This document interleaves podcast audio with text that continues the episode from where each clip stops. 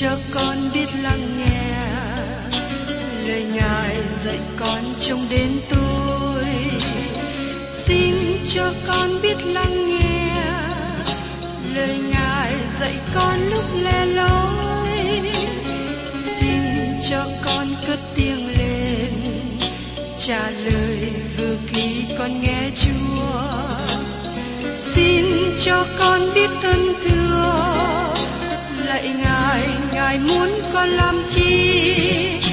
Lời Ngài là sức sống của con, lời Ngài là ánh sáng nơi con, lời Ngài làm chứa tràn hy vọng, là đường để con không rời bước. Lời Ngài đêm chết ngất niềm vui, trọn vẹn ngàn tiếng hát đầy vơi. Lời Ngài đổi mới cho cuộc đời, lời Ngài hạnh phúc cho chân ai. Xin cho con biết lắng nghe lời Ngài dạy con trong cuộc sống. Xin cho con biết lắng nghe lời Ngài đừng theo bước đời con. Xin cho con biết sẵn sàng chờ đợi và vẫn nghe theo Chúa. Xin cho con biết sẵn sàng thực hành lời Chúa đã truyền ban. Hân hoan chào mừng quý vị đến nghe chương trình Tìm Hiểu Thánh Kinh. Đây là một chương trình học Kinh Thánh liên tục và hệ thống trong thời gian năm năm. Chúng ta sẽ lần lượt khảo sát từ Sáng Thế Ký cho đến Khải Huyền. Mục sư tiến sĩ Mạc Kỳ là người được Chúa dùng để sáng lập và thực hiện chương trình này. Ông tin rằng lời của Đức Chúa Trời có khả năng đáp ứng mọi nhu cầu cho tất cả mọi người trên thế giới, không phân biệt chủng tộc, văn hóa, trình độ tuổi tác hay phái tính. Ước mong quý vị theo dõi liên tục và giới thiệu cho thân nhân, bạn hữu cùng đón nghe. Kính chào quý vị và các bạn. Trong chương trình Tìm Hiểu Thánh Kinh hôm nay, chúng ta tiếp tục trong sách Ti-mô-thê thứ nhì. Trong Ti-mô-thê đoạn hai là một đoạn rất là vui mừng và thích thú, và trong đoạn này chúng ta thấy bảy hình ảnh để diễn đạt về công tác và hoạt động của người tin nhận Chúa Giêsu. Các hình ảnh này cảm kích chúng ta nhiều hơn khi chúng ta tiến đến thời kỳ cuối cùng. Trong chương trình kỳ trước, tôi đã đề cập với các bạn về hình ảnh người con trai, người lính giỏi, người lực sĩ, người làm ruộng. Tôi xin nhắc lại một số điều liên hệ đến người làm ruộng, và sau đó chúng ta tìm hiểu đến những hình ảnh kế tiếp. Mời quý vị cùng xem tiếp trong Ti-mô-thê thứ nhì đoạn hai câu sáu. Người làm ruộng đã khó nhọc, thì phải trước nhất được thâu qua lại. Hình ảnh thứ tư để diễn đạt đời sống Cơ Đốc nhân với người làm ruộng. Tôi biết rằng ở Việt Nam chúng ta, người làm ruộng rất nhiều. Người làm nghề trồng trọt để sinh sống. Và tôi tin chắc rằng quý ông bà chị em sẽ thấy được hình ảnh này. Người làm ruộng là người phải có một tinh thần tận lực, phải có một sự chuyên tâm, có một sự nhẫn nại. Đối với đời sống Cơ Đốc nhân là người đang ở trong cánh đồng để gieo hạt giống của lời Đức Chúa Trời. Sau khi gieo rắm ra, người làm ruộng chờ đợi mùa gặt. Nếu không gắng sức và chịu cực để gieo trồng, người làm ruộng sẽ không có mùa gặt. Đó là lý do mà tôi chú tâm nhiều vào việc rao giảng lời của Đức Chúa Trời, bởi vì khi hạt giống lời Đức Chúa Trời được gieo ra, nó sẽ mọc lên và kết quả. Và tiếp đến chúng ta cùng xem trong Ti-mô-thê thứ nhì đoạn hai, câu bảy đến câu tám. Hãy rõ điều ta nói cho con, và chính Chúa sẽ ban sự khôn ngoan cho con trong mọi việc. Hãy nhớ rằng, được Chúa Giêsu Christ sanh ra bởi dòng vua David đã từ kẻ chết sống lại, theo như tin lành của ta. Phaolô nói rằng, Chúa Giêsu sẽ ngồi trên ngôi David trên thế gian này. Ngài đã sống lại theo như tin lành của Phaolô, tức là tin lành mà chính ông đã giảng. Và tiếp đến, Phaolô nói trong Ti-mô-thê thứ nhì, đoạn hai, câu chín đến câu mười.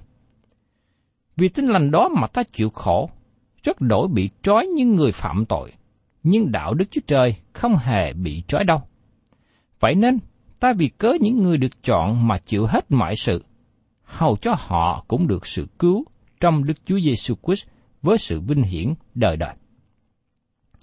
Phaolô vì tin lành mà chịu khổ. Các bạn có thể ở trong sự khó khăn nếu như các bạn binh vực cho lời của Đức Chúa Trời. Phaolô bị bắt bớ, bị ở tù bởi vì giảng lời của Đức Chúa Trời. Nhưng một điều lạ mà Phaolô nói nơi đây mà chúng ta cần chú ý rằng, đạo của Đức Chúa Trời không hề bị trói đầu. Dẫu rằng Phaolô đang bị trói, ông đang bị ở tù, nhưng ông nhận biết rằng lời của Đức Chúa Trời vẫn tiếp tục được lan rộng ra trong thế giới La Mã. Ngay cả hoàng đế La Mã bỏ tù Phaolô để làm cho ông yên lặng, nhưng lời của Đức Chúa Trời vẫn không bị trói. Tạ ơn Đức Chúa Trời, vì lời Ngài là lời hằng sống vẫn còn được giảng ra trong khắp thế giới ngày nay của chúng ta.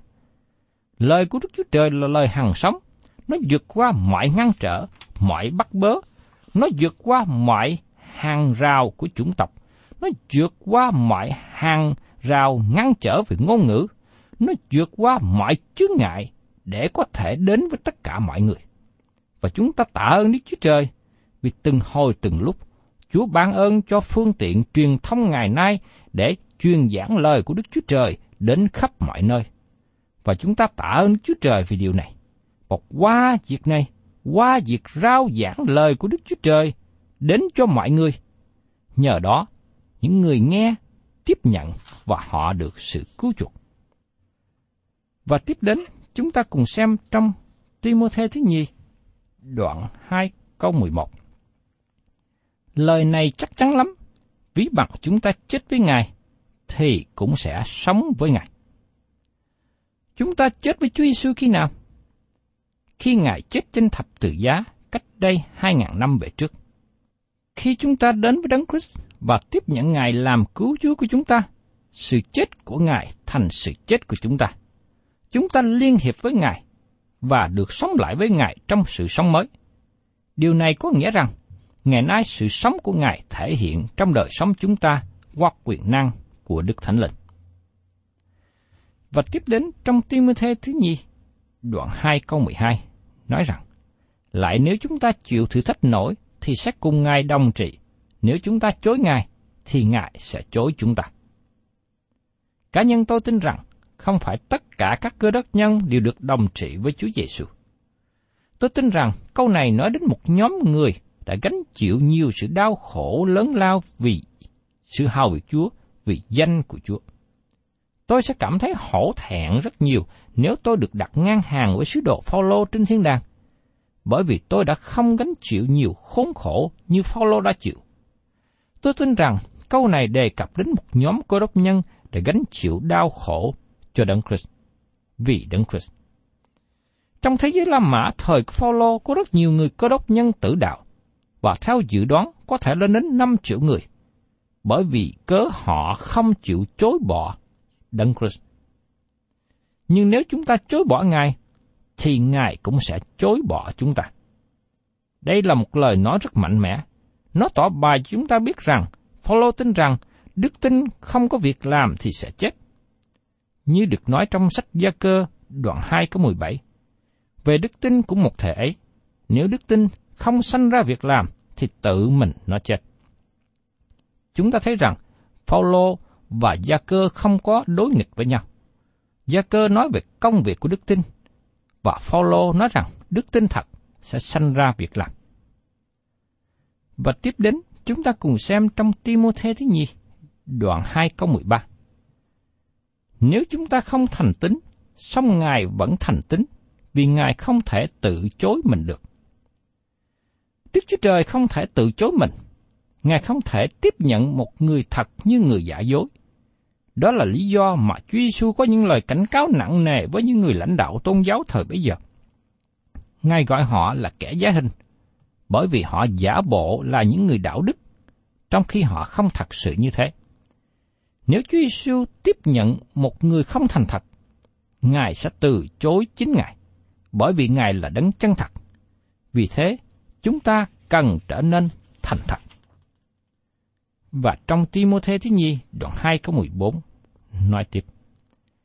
Này là điều con hãy nhắc lại và răn bảo trước mặt Đức Chúa Trời rằng, phải tránh sự cãi lẫy về lời nói. Sự đó thật là vô dụng, chỉ hại cho kẻ nghe mà thôi. Dân sự của Đức Chúa Trời cần tránh sự cãi lẫy. Chúng ta cần nắm chắc những điều chủ yếu quan trọng. Chúng ta không nên tranh cạnh với nhau bởi những lời hư không hay về triết học hay những sự khác biệt nhỏ. Tôi nghĩ rằng chúng ta sẽ để mất nhiều thời giờ để cố gắng sửa sai người khác. Nhưng thay vào đó, chúng ta nên thực hành việc tích cực. Chúng ta nên vui vẻ, hiệp tác với nhau trong công việc rao giảng tin lành. Đó là điều mà Phaolô nhắc nhở Ti-mô-thê. Hãy tránh những sự cãi lẫy, những lời nói vô dụng. Hãy chú tâm vào việc giảng dạy lời của Đức Chúa Trời. Hình ảnh thứ năm về đời sống của người Cơ Đốc nhân, đó là hình ảnh của người làm công hay người thầy giáo. Mời quý vị cùng xem tiếp trong Ti-mô-thê thứ nhì đoạn hai câu mười lăm. Hãy chuyên tâm cho được đẹp lòng Đức Chúa Trời, những người làm công không trổ trách được, lấy lòng ngay thẳng, giảng dạy lời của lẽ thật. Các bạn cần học hỏi lời của Đức Chúa Trời với lòng sốt sắng và nhiệt tâm nhất, để thể hiện chính mình cho được đẹp lòng Đức Chúa Trời. Người làm công ở đây rõ ràng là một thầy giáo. Người này chuyên tâm học hỏi lời của Đức Chúa Trời. Người thầy giáo này lấy lòng ngay thẳng giảng dạy lời của lẽ thật. Người thầy này làm việc giống như một người thợ thủ công. Người học hỏi Kinh Thánh phải biết lời của Đức Chúa Trời, phải biết hết những lẽ thật và giảng dạy một cách đúng đắn. Kinh Thánh được xây dựng theo một luật lệ và lời dạy dỗ, mà nó được xem xét và vâng theo những điều mà các bạn đã đọc qua. Các bạn không thể trích một câu nơi này, một câu nơi kia và bỏ qua bố cục hay văn mạch của phân đoạn đó. Thường có nhiều người làm như thế, nhưng Kinh Thánh không phải là loại sách để sử dụng như vậy. Đây là một trong những lý do mà Kinh Thánh được dạy toàn bộ. Đó là điều mà chúng ta liên tục tìm hiểu và học hỏi Kinh Thánh. Tôi xin trích dẫn lời của một người được viết trên một tạp chí, để tỏ bài cho thấy người này không nhận biết lời của Đức Chúa Trời. Bài viết nói như sau. Nói một cách ngắn, tôi có một cách để diễn đạt Kinh Thánh. Nó được viết bởi nhiều tay khác nhau, trải qua một thời gian hơn ba ngàn năm. Nó có thể được nói rằng đây là một sự góp nhặt không có trật tự của sáu mươi sáu sách, mà chúng nó rất buồn chán, không khai hóa. Chúng nó là một nhóm sách đối nghịch và mâu thuẫn. Nó nói về các luật lệ, chuyện thần thoại, lịch sử lờ mờ và lộn xộn. Thưa các bạn, người này nói khá nhiều, và lời nói của ông bày tỏ sự thiếu hiểu biết về Kinh Thánh. Khi Phaolô khuyên, hãy lấy lòng ngay thẳng giảng dạy lời của lẽ thật, có nghĩa là gì? Có nhiều giai đoạn trong lời của Đức Chúa Trời, có nhiều cách khác nhau mà Đức Chúa Trời dùng để liên hệ với con người, nhưng nền tảng cứu rỗi vẫn luôn giống nhau. Con người được cứu rỗi bởi nhờ sự chết thay của Đấng Christ, nhưng con người có thể biểu lộ đức tin với Đức Chúa Trời trong nhiều cách khác nhau. Thí dụ như Abel và Abraham đem con chiên nhỏ làm của lễ cho Đức Chúa Trời. Nhưng ngày nay, khi đi nhà thờ chúng ta không còn mang con chiên theo, bởi vì chiên của Đức Chúa Trời đã cất tội lỗi của thế gian. Chiên con của Đức Chúa Trời tức là Chúa Giêsu, như được nói trong sách Giăng đoạn một có hai mươi chín. Các bạn thấy rằng Abel và Abraham nhìn về phía trước với chiên con của Đức Chúa Trời, trong khi chúng ta nhìn về phía sau, tức là nhìn về sự chết của Chúa Giêsu. Đây là một thí dụ giải bài về lẽ thật của lời Đức Chúa Trời. Ước gì người đàn ông viết trên bài báo trên mà tôi đã trích dẫn hiểu biết thêm một chút về Kinh Thánh. Theo bài báo đó, ông nói rằng Kinh Thánh là một quyển sách không có người nào đọc. Rõ ràng, ông thuộc về nhóm người này. Trước khi một người nào đó nói về một đề tài gì, người ấy cần phải biết về đề tài này. Tôi đề nghị rằng người đàn ông này nên học hỏi, tìm hiểu về Kinh Thánh trước khi viết về Kinh Thánh. Con cái của Đức Chúa Trời cần học hỏi lời của Đức Chúa Trời. Trước đây, khi tôi trở lại tin nhận Chúa Giêsu, tôi được học Kinh Thánh và hội thánh địa phương, và sau này tôi được dịp đến trường Kinh Thánh để học. Sau khi hầu việc Chúa và hội thánh địa phương, tôi tiếp tục học, và hiện nay tôi vẫn còn học Kinh Thánh.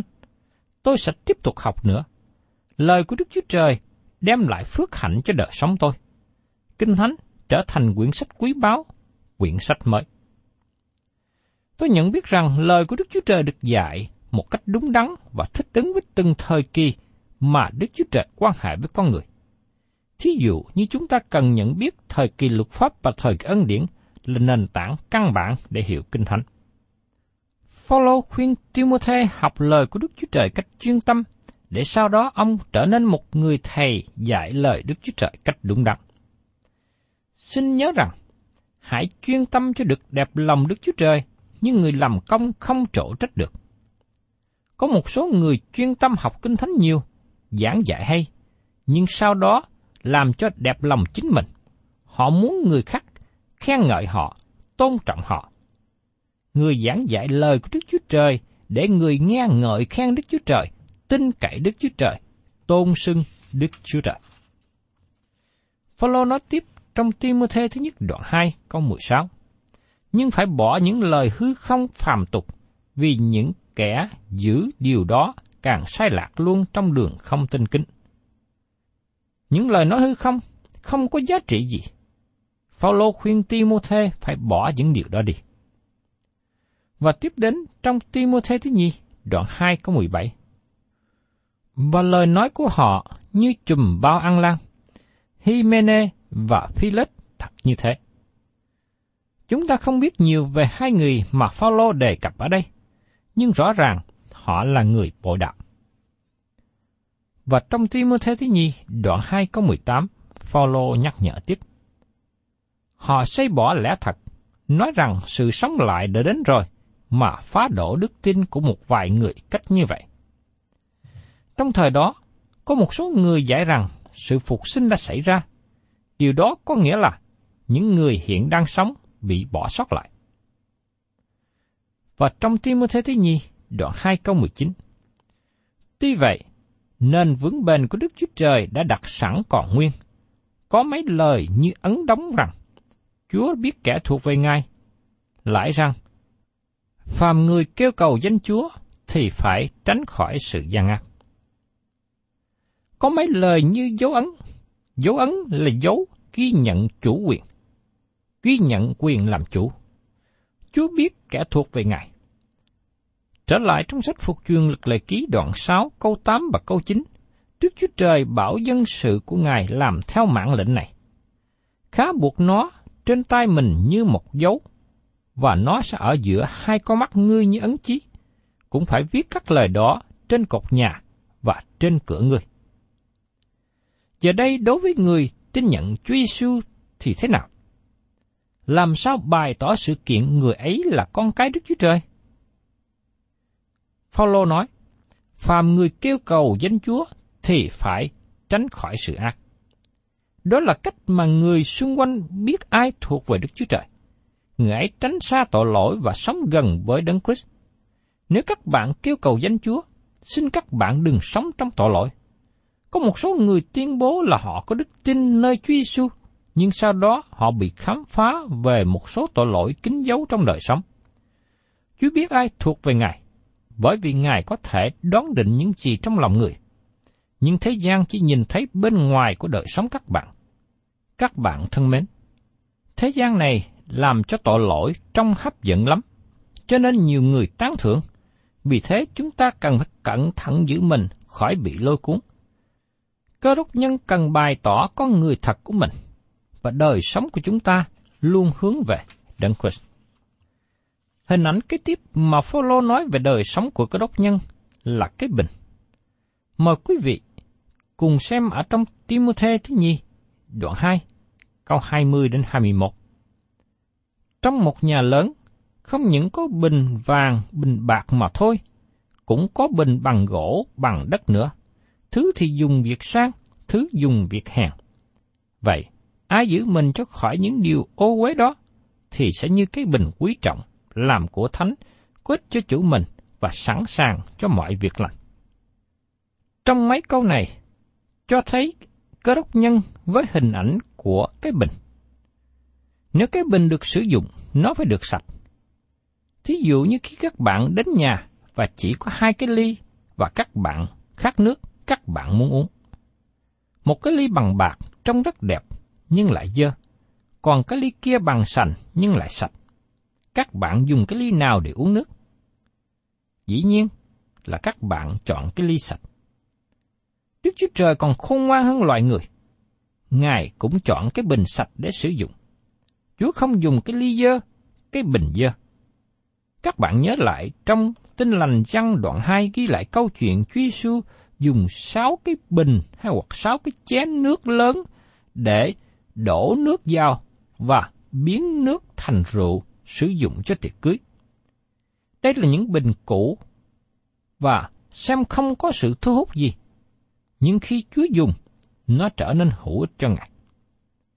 Ngày nay Đức Chúa Trời tìm kiếm những bình sạch để sử dụng, nhưng Ngài không dùng bình mới mà lại dơ. Và tiếp đến chúng ta cùng xem trong Ti-mô-thê thứ nhì, đoạn hai, câu hai mươi hai. Cũng hãy tránh khỏi tình dục trai trẻ mà tìm những điều công bình, đức tin, yêu thương, hòa thuận với mấy kẻ lấy lòng tin sạch mà kêu cầu Chúa. Có nhiều lần Chúa đặt ba điều lại với nhau: đức tin, tình yêu thương, sự hòa thuận. Ba điều này tóm tắt đời sống Cơ Đốc nhân. Nhưng những điều này không phải chỉ ở trên môi miệng của người giảng, nhưng nó cần thể hiện trong đời sống của mọi người, trong hội thánh. Và tiếp đến trong Ti-mô-thê thứ nhì, đoạn hai câu hai mươi ba.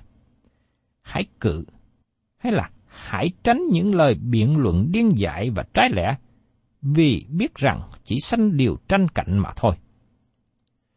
Có một số người cứ muốn tiếp tục tranh luận về những vấn đề hư không. Tôi thấy rằng chúng ta không nên để mất thì giờ cho các chuyện này. Chúng ta đang sống trong thế giới mà nó đang đi dần đến sự đoán phạt của Đức Chúa Trời. Xin chúng ta cùng não nỗ lực giảng tin lành Đức Chúa Trời trước khi quá trễ. Và hình ảnh sau cùng mà Phaolô dùng để nói về đời sống Cơ Đốc nhân, đó là người tôi tớ. Trong Ti-mô-thê thứ nhì, đoạn hai, câu hai mươi bốn đến hai mươi sáu. Và tôi tớ của Chúa không nên ưa sự tranh cạnh, nhưng phải ở tử tế với mọi người, có tài dạy dỗ, nhịn nhục, dùng cách mềm mại mà sửa dạy những kẻ trống trã, mong rằng Đức Chúa Trời ban cho họ sự ăn năn để nhìn biết lẽ thật, và họ tỉnh ngộ mà gỡ mình khỏi lưới ma quỷ, vì đã bị ma quỷ bắt lấy đặng làm theo ý của nó. Hình ảnh sao chót Phaolô dùng để diễn tả đời sống Cơ Đốc nhân là tôi tớ. Người ấy cần đối xử tử tế với mọi người.